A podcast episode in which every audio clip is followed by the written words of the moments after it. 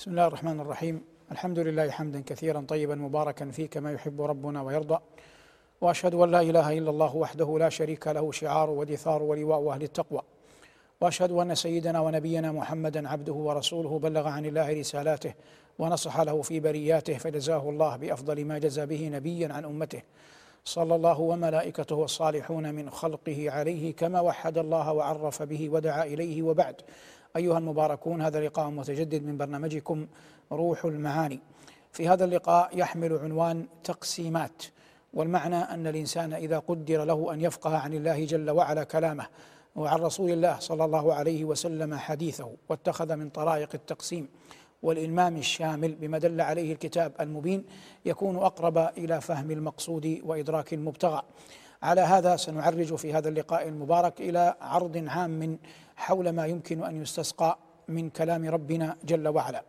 الله جل وعلا ذكر الدماء في القرآن فقال في آية مجملة فصل لربك وانحر وقال تبارك وتعالى في آية أخرى فمن تمتع بالعمرة إلى الحج فما استيسر من الهدي وقال جل وعلا لما ذكر من يصيبه أذى في في الحج وغير في الحج قال ربنا جل وعلا ففدية من صيام أو صدقة أو نسك هذا كله يبين أن الدماء متعددة. إذا قارنا ذلك مع ما دلت عليه السنة أو إذا جمعنا ذلك إلى ما دلت عليه السنة. يتحرر من هذه التقسيمات ما يأتي. من الدماء ما يجوز الأكل منه ومن الدماء ما لا يجوز الأكل منه. فمن الدماء التي يشرع أن يأكل الإنسان منها دم الأضحية. والأضحية سنة مؤكدة عند جمهور العلماء. وتكون من بهيمة الأنعام من الإبل والبقر والغنم. فالإبل والبقر والغنم هن بهيمة الأنعام التي يجوز أن يضحى بها. والنبي صلى الله عليه وسلم دأب عشر سنين يضحي بالغنم يضحي بكبش وضحى بكبشين أملحين أقرنين صلوات الله وسلامه عليه. المقصود أنه يجوز الأكل بل يشرع ويسن الأكل من لحم الأضحية. كذلك من الدماء التي يجوز الأكل منها دم العقيقة وهو ما يذبح شكرا لله جل وعلا على نعمة الولد. لكنه فقهيا يقال إذا اجتمع دمان دم أضحية ودم عقيقة أجزأ دم الأضحية عن دم العقيقة. للقاعدة العامة أن الأصغر يدخل في يدخل في الأكبر. وتختلف الأضحية عن العقيقة عند الفقهاء في أن الإبل والبقر في الأضاحي تجزئ الواحدة منهن عن سبع. في حين أننا في العقيقة لا تجزئ الإبل والبقر إلا عن واحد. لا تجزئ الإبل والبقر إلا عن واحد. والمعنى أنه يمكن أن يشترك مثلا سبعة رجال في الأضاحي في أن يذبحوا ناقة أو أن يذبحوا بقرة. فتجزئ يصبح لكل أحد منهم سبع بدنة أو سبع بقرة. لكن في العقيقة لا يجوز ذلكم الاشتراك. هذا من الفوارق ما بين الأضاحي والعقيقة. لكنهما يجتمعان في أنهما من الدماء التي يسن الأكل منها. تبقى دماء أخر وهي دم القران ودم التمتع. والتمتع والقران دموان يجوز الأكل منهما. ويبقى هدي التطوع فلئن جاز الأكل من هدي القران وهدي التمتع فمن باب أولى أنه يجوز الأكل من هدي من الهدي الذي يتطوع الإنسان في إهدائه للحرم. وهدي التطوع قد يقع والإنسان غير حاج وغير معتمر. أما هدي التمتع والقران فإنه لا بد فيهما لا بد فيهما من أن يكون الإنسان حاجا حاجا ولا نقول معتمرا لأن المعتمرة العمرة وحدها لا يقال لصاحبها قارن أو متمتع. هذه من الدماء في تقسيمات الدماء. الدماء التي لا يجوز الأكل منها دم ترك الواجب ودم فعل المحظور. والفرق بين دم ترك الواجب ودم فعل المحظور أن دم فعل المحظور يكون على التخيير. بمعنى أن من فعل محظورا قال الله جل وعلا ففدية من صيام أو صدقة أو نسك. فله أن يصوم ثلاثة أيام أو يطعم ستة مساكين أو أن يذبح شاة لقول الله أو نسك فالنسك معناه ذبح الشاة. فهذا واقع مقام التخيير. لكن قول الله جل وعلا فما استيسر من الهدي هذا للمتمتع فإن هذا في حقه أنه يذبح شاة ولا تخيير هنا أو سبع بقرة أو سبع بدنة ولا ولا تخيير هنا ولا تخيير هنا. وسواء كان الدم ترك واجب أو ناجم عن فعل محظور ففي الحالين كلاهما لا يجوز له أن يأكل منهما. لا يجوز له أن يأكل منهما فهي من الدماء التي لا يؤكل منها. أي أن صاحبها من قام بها من كان عليه ذلكم الأمر العلماء أجروها مجرى الكفارات. العلماء أجروها مجرى مجرى الكفارات فلا يؤكل منها. أما الأضاحي كما بينا في الأول فإن النبي صلى الله عليه وسلم مضت سنته أنه إذا توجه لصلاة العيد يوم الفطر أكل تمرات وترا وأما في عيد الأضحى فإنه صلى الله عليه وسلم لا يطعم حتى يعود فإذا عاد ذبح أضحيته بنفسه وبدأ بأنه يأكل صلى الله عليه وسلم من الكبد أولا. فهذه سنته صلى الله عليه وسلم في العيدين. في الأضحى والفطر. ونحن هنا نتكلم عن التقسيمات العامة. وقد مضت سنن هذا البرنامج أننا نأخذ من المعارف والآداب والمنثورات والتعليقات شيئا يسيرا ما يعيننا على الإلقاء ويعينكم على الفهم والتمتع بالحديث. كذلك من التقسيمات أن الله جل وعلا جعل الزكاة ركنا من أركان الدين. وهي قرينة الصلاة في كلام ربنا جل وعلا. وأقاموا الصلاة وآتوا الزكاة. وعلى هذا فالزكاة ثمة أموال زكوية وثمة أنصبة ومقادير بعضها مش يقال عنها مشاعة وبعضها يقال إنها أنصبة مشروعة. ومن حيث الجملة فيمكن تقسيم ما يتعلق بالزكاة على النحو التالي. زكاة النقدين وعروض التجارة فيهن ربع العشر زكاة النقدين وعروض التجارة فيهن ربع العشر ربع العشر. هذا في النقدين وعروض التجارة. أما في الحبوب والثمار التي قال الله فيها وآتوا حقه يوم حصاده فينظر هل هذا الزرع يسقى بمؤونة أو يسقى بلا مؤونة. فإن كان يسقى بلا مؤونة ففيه العشر وإن كان يسقى بمؤونة يتكلف له لها صاحبها فهذا فيه نصف العشر. فيكون نصف العشر لما يسقى بمؤونة ويكون العشر كاملا لما لا يسقى بمؤونة. إذ لا مؤونة فيه فيكون فيه العشر. هذا التقسيم الثاني. أما المواشي بهيمة الأنعام الزكوية فهذه تنقسم إلى ثلاثة أقسام. قسم يتخذه الإنسان للعمل والاستعمال كمن عنده حرث وله بعض بقرات يحرث عليها زرعة. فهذه أعدت للعمل والاستعمال فلا زكاة فيها. وبعضه أي بعض الناس عنده بهيمة أنعام أعدها للتجارة فهو يبيع ويشتري فيها. فهذه فيها ما يقال في عروض التجارة تقوم ثم يكون فيها ربع العشر ثم يكون فيها ربع العشر.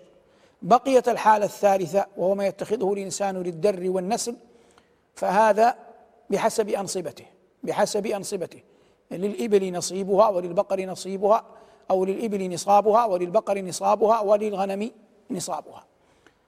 لكن هذا التقسيم من حيث الجملة في وجوب الزكاة فيها. فما يعد للعمل والاستعمال لا زكاة فيه وما يعد لعروض التجارة يعامل معاملة عروض التجارة فيه ربع العشر. وما كان للدر والنسل والنسل يكون بحسب نصابه. التقسيم الثالث في هذا اللقاء المبارك بعد أن قسمنا قضايا الزكاة وقسمنا أمور الدماء تقسيم في المفردات. بمعنى أن المفردات لها دلائل معينة بحسب استعمالها في اللغة. فالله جل وعلا يقول وهو الذي أنشأ جنات معروشات وغير معروشات. فالمعروشات ما لا يقوم على سوقه فيحتاج إلى عيدان وقصب كالعنب. والغير المعروشات هو ما يقوم بنفسه ما يقوم على سوقه. وأظهره مثلا في النخل. وكل خلقه الله جل وعلا. لكن الله قال وهو الذي أنشأ. ومعنى أنشأ خلق من غير احتذاء ولا اقتداء. تبارك اسمه وجل ثناؤه. قال ربنا جل وعلا بعدها ومن الأنعام حمولة وفرشا. فهذا كذلك داخل في التقسيم وداخل في المفردات. ففرق جل وعلا ما بين ما هو حمولة وما بين ما هو فرش. واختلف العلماء في هذا. لكن القرآن يشهد لما ذهب إليه عبد الرحمن بن زيد بن أسلم. من أن الحمولة ما اعد لأن يركب كالخيل والبغال وما شابهها. والفرش ما اتخذ لأن يحلب وأن يؤكل ويطعم منه.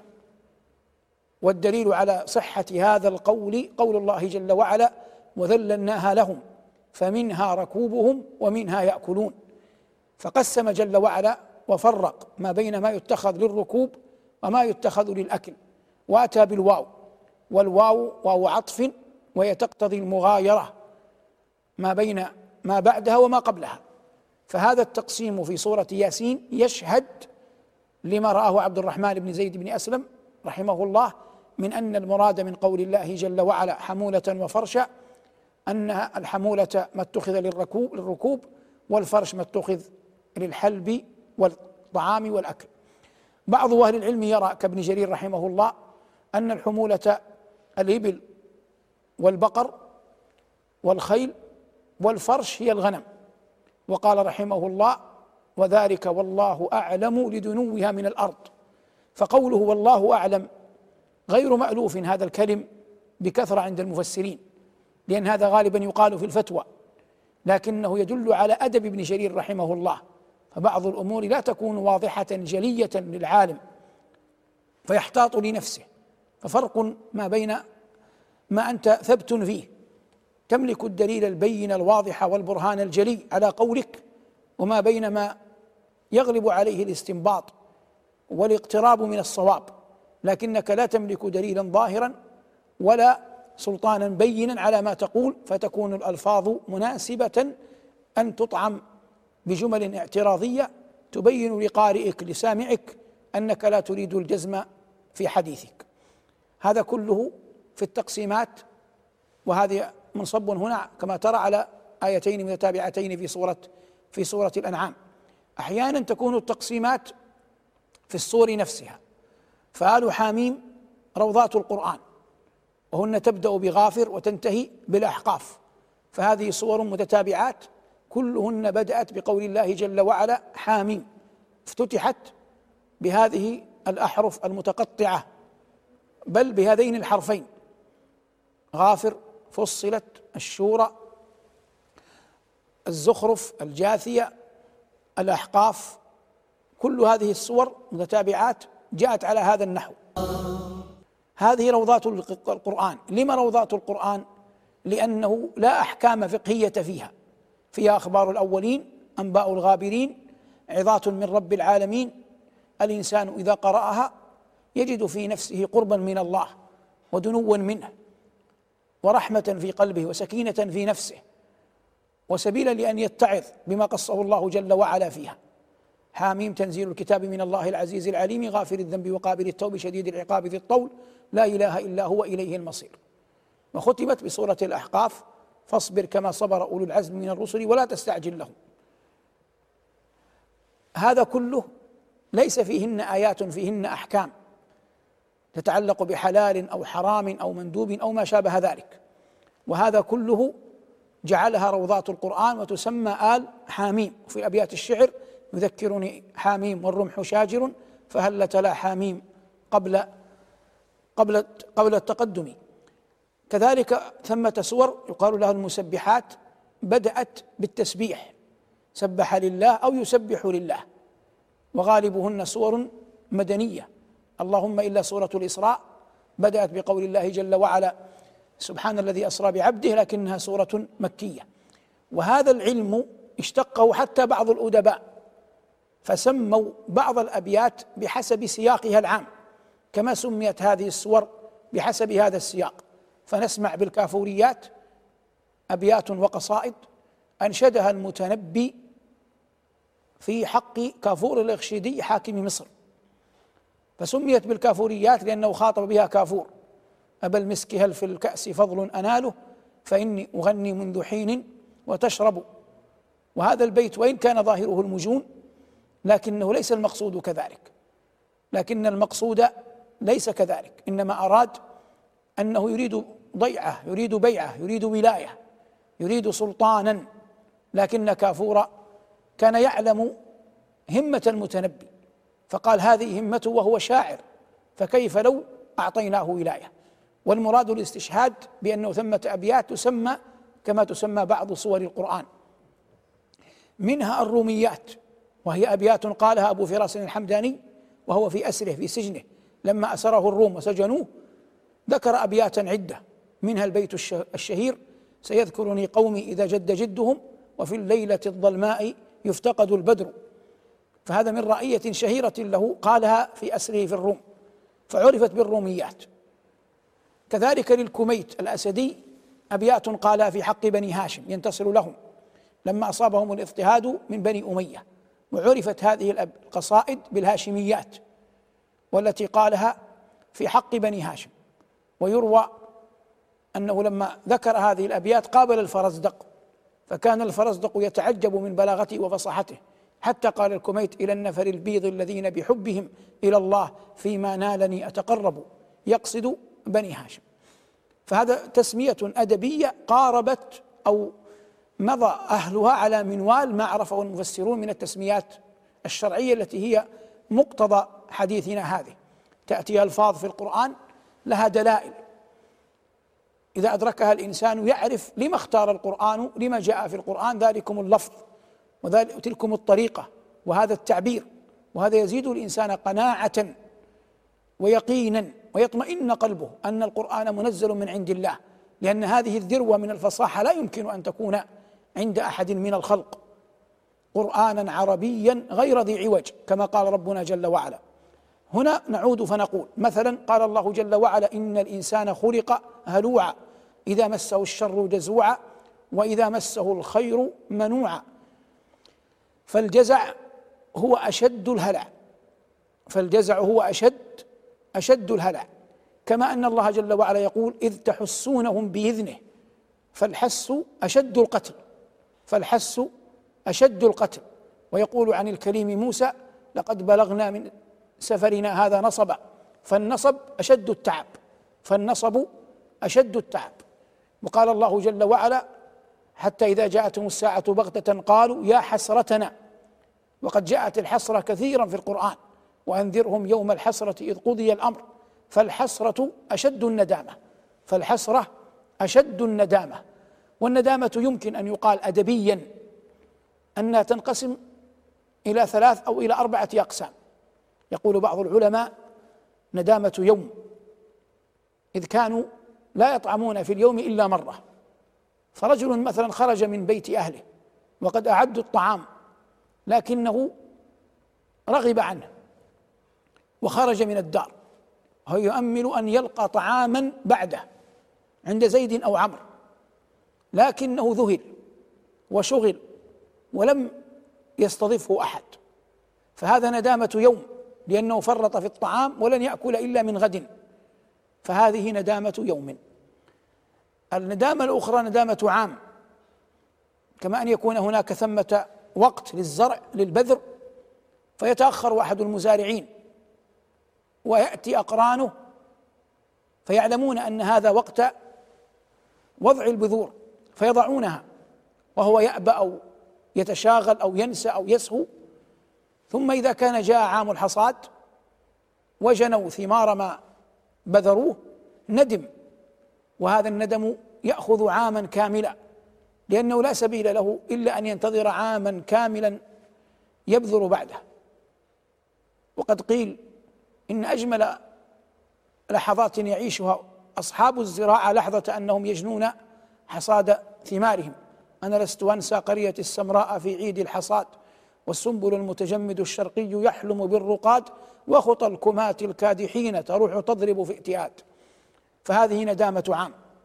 قال بعضهم وندامة عمر وهو أن الإنسان يتحرى زوجه ويكون قليل ذات اليد. يصعب عليه أن يتزوج مرتين فيتزوج فلا يوفق فتبقى معه. لا يستطيع أن يطلقها لشأن أو لآخر. فهذه ندامة عمر وهذه فيها نظر لأنه يمكن أن يفارقها ويمكن أن يتزوج عليها لكنهم يعدونها من ندامة العمر. وهذا كله لا تثريب عليه البتة بكثرة. فتبقى الندامة الحقيقية وهي المذكورة في القرآن وهي ندامة الكفار ندامة الفساق ندامة العصاة يوم يلقون الله تبارك وتعالى. فتقع الندامة على ما فرطوا. فالذي فقد الطعام في الأول يطعم في اليوم التالي والذي فقد الزرع والحصاد يناله في العام الذي يليه. والذي لم يوفق في الزوجة الأولى يوفق في الزوجة التي تليها أو في حتى في عدة زوجات. لكنه إذا كان يوم القيامة وكان من الإنسان الكفر عياذا بالله فإن الحسرة يومئذ تكون حسرة بالغة. قال الله جل وعلا يوم يجمعكم ليوم الجمع ذلك يوم التغابن. لما يقع فيه من غبن الناس بعضهم لبعض. وهذا كله مندرج في بيان أن الحسرة هي أشد هي أشد الندامة. جاء في القرآن الإسراف والتبذير فالإسراف يكون في الشيء الذي له أصل وأما التبذير فإنه يكون في الشيء الذي لا أصل له ولست أصلا مطالبا أن تصنعه. فهذا الذي يكون فيه التبذير ولذلك جاء النكال في حقه أشد ولا تسرفوا إنه لا يحب المسرفين. لكن قال في التبذير إن المبذرين كانوا إخوان الشياطين وكان الشيطان لربه كفورا أي شابه الشياطين. فإخوان هنا تعني المشابهة. إن المبذرين كانوا إخوان الشياطين وكان الشيطان لربه كفورا. كذلك فرق القرآن. ما بين الزنا ونكاح زوجة الأب. ما بين الزنا ونكاح زوجة الأب. فكلاهما حرام وكلاهما من الكبائر. ومع أن الزنا يكون بلا عقد ولا شهود وإلا لا يسمى زنا. ونكاح زوجة الأب قد يأتي إنسان فيقنع شهودا ويصنع طعاما. ومع ذلك فإن نكاح زوجة الأب أعظم حرمة وأشد إثما لأن القرآن فرق. قال الله جل وعلا ولا تقربوا الزنا إنه كان فاحشة وساء سبيلا. وقال ولا تنكحوا ما نكح آباؤكم من النساء إلا ما قد سلف إنه كان فاحشة ومقتا وساء سبيلا. فزاد لفظ مقتا ولا ريب أن زيادة مقت تدل على زيادة الإثم تدل على أن الأمر أشد على أن الأمر أشد شناعة وأعظم جرما إذا وقع عياذا بالله. فهذا كله من التقسيمات التي ينتبه لها طالب العلم ويفرح المؤمن إذا فقهها وإذا اطلع عليها فيزيد فهما وفقها بكلام ربه تبارك وتعالى. الله جل وعلا ذكر تبارك اسمه وجل ثناؤه أن موسى عليه السلام كلمه الله جل وعلا عند جبل الطور عند الجانب الأيمن. لكنه لما ذكر نبيه صلى الله عليه وسلم قال وما كنت بجانب الغربي إذ قضينا إلى موسى الأمر. فالتقسيم هنا والاختلاف والفارق هنا حتى يتضح المعنى أكثر. ما المعنى الذي يراد أن يتضح؟ مقام النبي صلى الله عليه وسلم. وإلا فإن الله واعد موسى جانب الطور الأيمن. لكنه لما تكلم عن ذلك وهو يخاطب سيد الخلق وأشرفهم عليه الصلاة والسلام لم يأتي القرآن بلفظ الأيمن حتى لا ينفى اليمن والخير والفضل عن رسول الله صلى الله عليه وسلم. وإنما جاءت الآية وما كنت بجانب الغربي إذ قضينا إلى موسى الأمر وما كنت وما كنت من الشاهدين. ذكر الله جل وعلا في سورة الضحى اليتيم والسائل واليتيم ما كان دون البلوغ من مات أبوه دون البلوغ. وأما السائل فقد يكون أكبر منك وهو يسألك وقد يكون أشد منك قوة. ومع ذلك قال الله جل وعلا فأما اليتيم فلا تقهر. وقال في حق السائل وأما السائل فلا تنهر. فالقهر يكون بأذى القول والفعل. وأما النهر النهر فإنه يكون بأذى القول دون الفعل.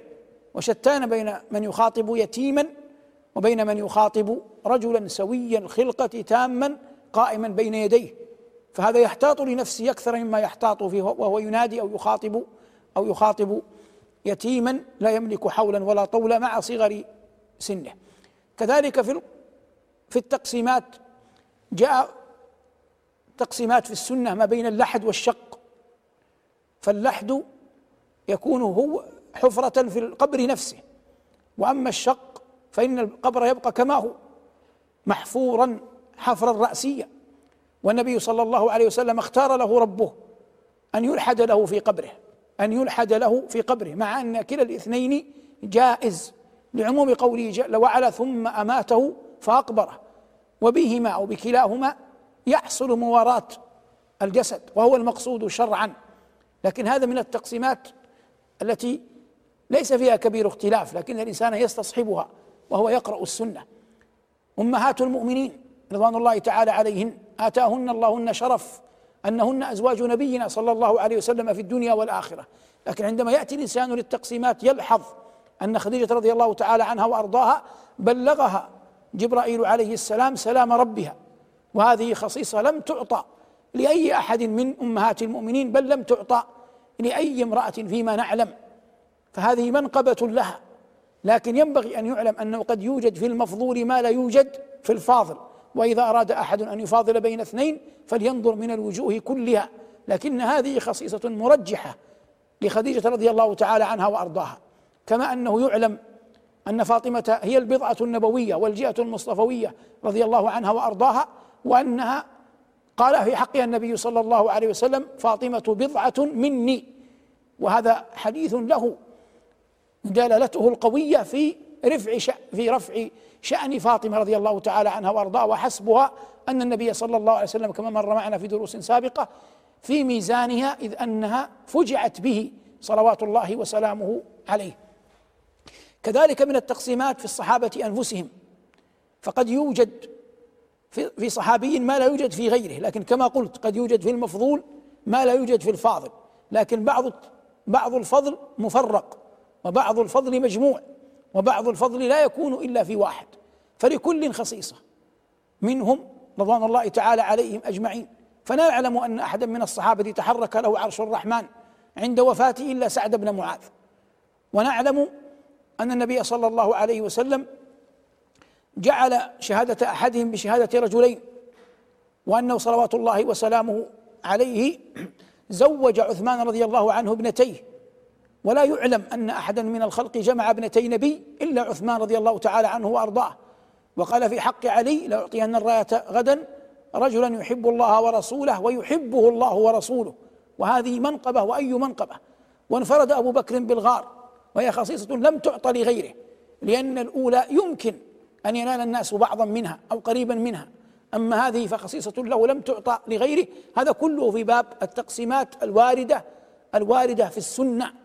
التي يفقه بها الإنسان الدين إجمالا.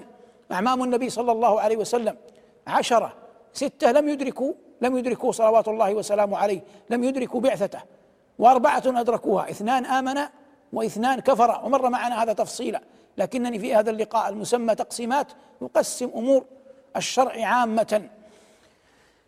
فالذي فاللذان آمن العباس وحمزة أو فلنقل حمزة والعباس باعتبار حمزة تقدم إسلامه. واللذان كفر أبو طالب وأبو لهب مع الفارق في نصرة النبي صلى الله عليه وسلم من الاثنين. فأحدهما نصر وهو أبو طالب والآخر خذله أي خذلان وهو أبو لهب لكن لا يحيق المكر السيء إلا بأهله. كذلك من التقسيمات في القرآن والسنة أن القرآن أن القرآن ثلاثون جزءا وهذا التقسيم وقع بعد وفاة النبي صلى الله عليه وسلم في زمن بني أمية.